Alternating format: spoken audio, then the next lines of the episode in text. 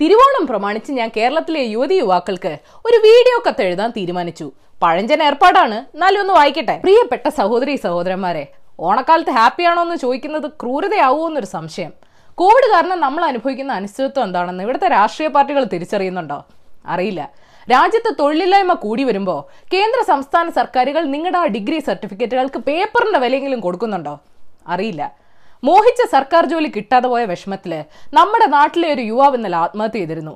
ആ ചെറുപ്പക്കാരന്റെ ആത്മഹത്യയെ കളിയാക്കിയവർക്കും രാഷ്ട്രീയ ആയുധമാക്കിയവർക്കും മനുഷ്യത്വം ഉണ്ടോ? അറിയില്ല. ഞാനും നിങ്ങളെ പോലാണ്. മാധ്യമരംഗമെന്നല്ല. ലോകത്തെ ഒട്ടുമിക്ക പ്രവർത്തന മേഖലകളും മാന്തി അനുഭവിക്കുകയാണ്. അടുത്ത മാസം ജോലിയോ ശമ്പളമോ കിട്ടുമെന്ന് നിശ്ചയമില്ലാത്തവരാണ് ഇന്ത്യയിലെ ബഹുഭൂരിപക്ഷം ജനങ്ങളും. സത്യമാണോ കള്ളമാണോ എന്ന് വേർതിരിക്കാൻ പറ്റാത്ത വിധം പത്രങ്ങളിലും സോഷ്യൽ മീഡിയയിലും പരീക്ഷാ തട്ടിപ്പും ബന്ധു നിയമനവും പിൻവാതിൽ നിയമനവും ആശ്രിത നിയമനവും കൺസൾട്ടൻസി നിയമനവും താൽക്കാലിക നിയമനവും റിട്ടയർ ചെയ്തവരുടെ പുനർനിയമനവും അയോഗ്യതയുള്ളവരുടെ നിയമനവും പോലുള്ള വിവാദങ്ങൾ നിറയുമ്പോൾ വിലപ്പെട്ട വർഷങ്ങൾ കളഞ്ഞ് ഉറക്കമില്ലാതെ പഠിച്ച് ജോലിക്കായി ശ്രമിക്കുന്ന നിങ്ങളുടെ ഉള്ളിലെ തീ ബാക്കിയുള്ളവരെ കാണുന്നുണ്ടോ? അറിയില്ല. കൊറോണയും ലോക്ക്ഡൌണും രാജ്യത്തെ എത്രയോ ജോലികൾ ഇല്ലാതാക്കി. തൊഴിലില്ലായ്മ കൂടി വരുന്ന കാലത്ത് സർക്കാർ ജോലിയും അതിന്റെ സുരക്ഷിതത്വം ഒരു സ്വപ്നമാണ്.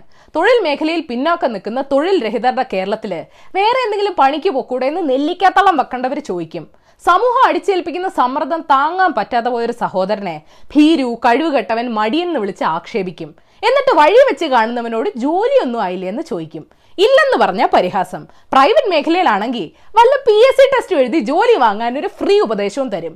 കേരളത്തെ ഒരു കാലത്ത് രക്ഷിച്ചിരുന്ന ഗൾഫ് മേഖലയും ഐ ടി മേഖലയും ഇന്ന് കടന്നു പോകുന്ന പ്രതിസന്ധി ഈ അരാഷ്ട്രീയ ബുദ്ധിജീവികൾക്ക് മനസ്സിലാവില്ല. അനു എന്ന നമ്മുടെ സഹോദരന് നഷ്ടപ്പെട്ടത് ജോലി മാത്രമല്ല പ്രതീക്ഷ കൂടാണ് പരസ്പരം യുദ്ധം ചെയ്യുന്ന ഭരണപക്ഷത്തിനും പ്രതിപക്ഷത്തിനും ആ പ്രതീക്ഷ നിലനിർത്താൻ താല്പര്യമില്ല. കേരളത്തിലെ യുവതലമുറയിലെ തൊഴിലില്ലായ്മ ദേശീയ ശരാശരിയേക്കാൾ വളരെ ഉയർന്നതാണ്.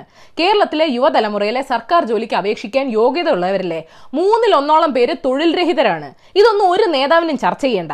അവരവരുടെ അനുയായികളും പി എസ് സിയെ തൂക്കിലേറ്റണമെന്നും അനുഭീരുവാണെന്നും ഒക്കെ ഫേസ്ബുക്കിൽ പോസ്റ്റ് ചെയ്യും. സഹോദരി സഹോദരന്മാരെ നമ്മുടെ ചിന്തകൾക്കും പ്രശ്നമുണ്ട്. സർക്കാർ ജോലിയെ അഭിമാനത്തിന്റെ മുഖമുദ്ര പ്രധാനമന്ത്രി തൊട്ട് നമ്മുടെ വയറ്റിൽ വരെ ഭക്ഷണം എത്തിക്കുന്ന കൃഷിപ്പണിക്കാർക്ക് കിട്ടാത്ത മാന്യത അന്തസ്സും സർക്കാർ ജോലിക്ക് കൊടുക്കുന്ന ആരാ? കല്യാണ കമ്പോളത്തിൽ സർക്കാർ ജോലിക്ക് വില പേശുന്ന ആരാ? ദുൽഖർ സൽമാൻ ബാംഗ്ലൂർ ഡേസി പറഞ്ഞ പോലെ യുവജനതയുടെ പ്രത്യേകിച്ച് യുവാക്കളുടെ തലയ്ക്കകത്ത് പ്രഷർ കൂട്ടുന്നത് ആരാ? വിദ്യാഭ്യാസം കിട്ടിയിട്ട് പോലും കർഷകർക്കോ മീൻപിടുത്തക്കാർക്കോ മീൻ വിൽപ്പനക്കാർക്കോ ചുമടറക്കുന്നവർക്കോ കൂലിപ്പണിക്കാർക്കോ വീട്ടുജോലിക്കാർക്കോ ഒന്നും നമ്മൾ ബഹുമാനം കൊടുക്കില്ല. നമ്മുടെ ജാതിബോധം ഈ തൊഴിലുകളെ ബഹുമാനിക്കാനല്ല അപമാനിക്കാനാണ് പഠിപ്പിച്ചിട്ടുള്ളത്. താല്പര്യം നോക്കിയില്ല കുടുംബമഹിമ നോക്കിയുള്ള ജോലി കണ്ടെത്താനാണ് നമ്മുടെ എല്ലാം നെട്ടോട്ടം. എന്ത് പ്രഹസനാണ് സഹോ? കേന്ദ്രവും സംസ്ഥാനവും ഭരിക്കുന്നവരിവിടെ തൊഴിലുണ്ടാക്കാതെ നാക്കിട്ടടിച്ചിട്ടോ?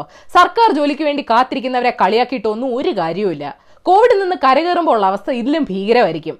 ഒരു സിസ്റ്റവും പെർഫെക്റ്റ് അല്ലെന്നറിയാം. പക്ഷെ ഉദ്യോഗാർത്ഥികളുടെ പ്രതീക്ഷകൾ കെടുത്തുന്ന പ്രതീതി ഇവിടെ ഉണ്ടാക്കരുത്.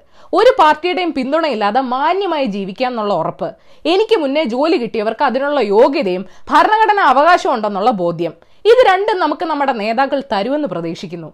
കാർഷിക ഉത്സവം കൂടിയായ ഓണക്കാലത്ത് ഇനിയെങ്കിലും ഈ സമൂഹം എല്ലാ ജോലികളെയും ബഹുമാനിക്കുമെന്ന് പ്രതീക്ഷിക്കുന്നു. ഒരു കാര്യം കൂടി ആത്മഹത്യ ഒന്നിനും പരിഹാരമല്ല. മാനസികാരോഗ്യ വിദഗ്ധരുടെ സഹായം തേടാൻ നിങ്ങൾ മടിക്കരുത്.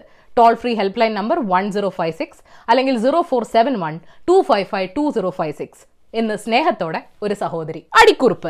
ഏതായാലും നിങ്ങൾ എന്നറിയേണ്ട പത്ത് വിശേഷങ്ങൾ ഇതാണ്.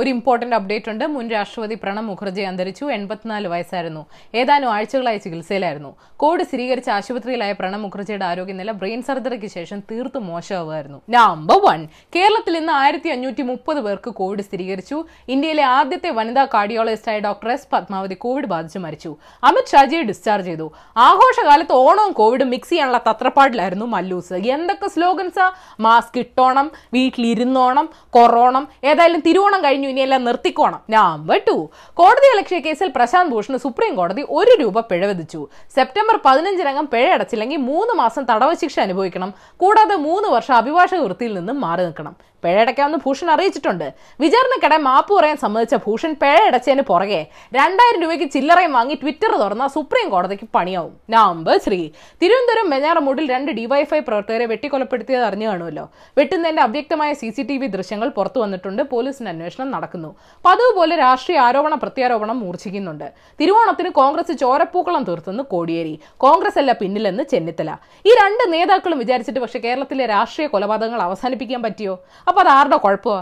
ഉത്തരം അണികളോട് പറയണ്ട. കൊല്ലപ്പെട്ടവരുടെ കുടുംബങ്ങളോട് പറഞ്ഞാൽ മതി. നമ്പർ ഫോർ ലഡാക്കിലെ പാങ്കോങ് തടാക തീരത്ത് അതിക്രമിച്ച് കയറാനുള്ള ചൈനീസ് പട്ടാളത്തിന്റെ ശ്രമം പരാജയപ്പെടുത്തിയെന്ന് ഇന്ത്യൻ സൈന്യം അറിയിച്ചു. ശനി ഞായർ ദിവസങ്ങളിലാണ് ചൈനയുടെ ഭാഗത്തു നിന്നും പ്രകോപനം ഉണ്ടായതെന്നും സംഘർഷാവസ്ഥ പരിഹരിക്കാൻ നയതന്ത്ര തലത്തിലുള്ള ചർച്ച നടന്നു വരികയാണെന്നും പത്രക്കുറിപ്പിൽ പറയുന്നു. കുറച്ച് സ്വസ്ഥത തരൂ China. Number five Popular Finance നടത്തിയത് ഗുരുതരമായ സാമ്പത്തിക തട്ടിപ്പാണെന്ന് പോലീസ് പറയുന്നു. ഒരു കമ്പനിയുടെ പേരിൽ നിക്ഷേപം സ്വീകരിച്ച് ഇരുപത്തൊന്ന് കമ്പനികളിലേക്ക് മാറ്റി. പണയമായി കിട്ടിയ സ്വർണം മറ്റ് സ്ഥാപനങ്ങളിൽ വീണ്ടും പണയം വെച്ചു. പണം വിദേശത്ത് നിക്ഷേപിച്ചു. ഇരുന്നൂറ് പേരിൽ കൂടുതൽ നിക്ഷേപം സ്വീകരിക്കാൻ പാടില്ലാത്ത സ്ഥാപനത്തിന് ഇരുന്നൂറ്റമ്പത് ശാഖകളും ആയിരക്കണക്കിന് നിക്ഷേപകരും രണ്ടായിരത്തോളം കോടി രൂപ നിക്ഷേപവും ഉണ്ടായിരുന്നെന്ന്. കണ്ണടക്കാൻ അധികാരികൾക്ക് കൊടുത്ത കിമ്പളത്തിന്റെ കണക്കും പാവ നിക്ഷേപകർക്ക് കാണിച്ചു കൊടുക്കണേ number six സത്യസന്ധരല്ലാത്ത I A S I P S ഉദ്യോഗസ്ഥരെയൊക്കെ നേരത്തെ വിരമിപ്പിക്കാൻ വേണ്ടി എല്ലാ മന്ത്രാലയങ്ങളും പട്ടിക തയ്യാറാക്കുന്നെന്ന് റിപ്പോർട്ടുണ്ട്. അമ്പത് മുതൽ അമ്പത്തഞ്ച് വയസ്സുവരെ പ്രായമുള്ള ഉദ്യോഗസ്ഥരുടെയും മുപ്പത് വർഷം സർവീസ് പൂർത്തിയാക്കിയവരുടെയും പെർഫോമൻസ് റിവ്യൂ ഈ രജിസ്റ്ററുകളിൽ ഉണ്ടാവുമെന്ന് കേൾക്കുന്നു. ഒരു പണി വരുന്നുണ്ടല്ലോ അവറാച്ച.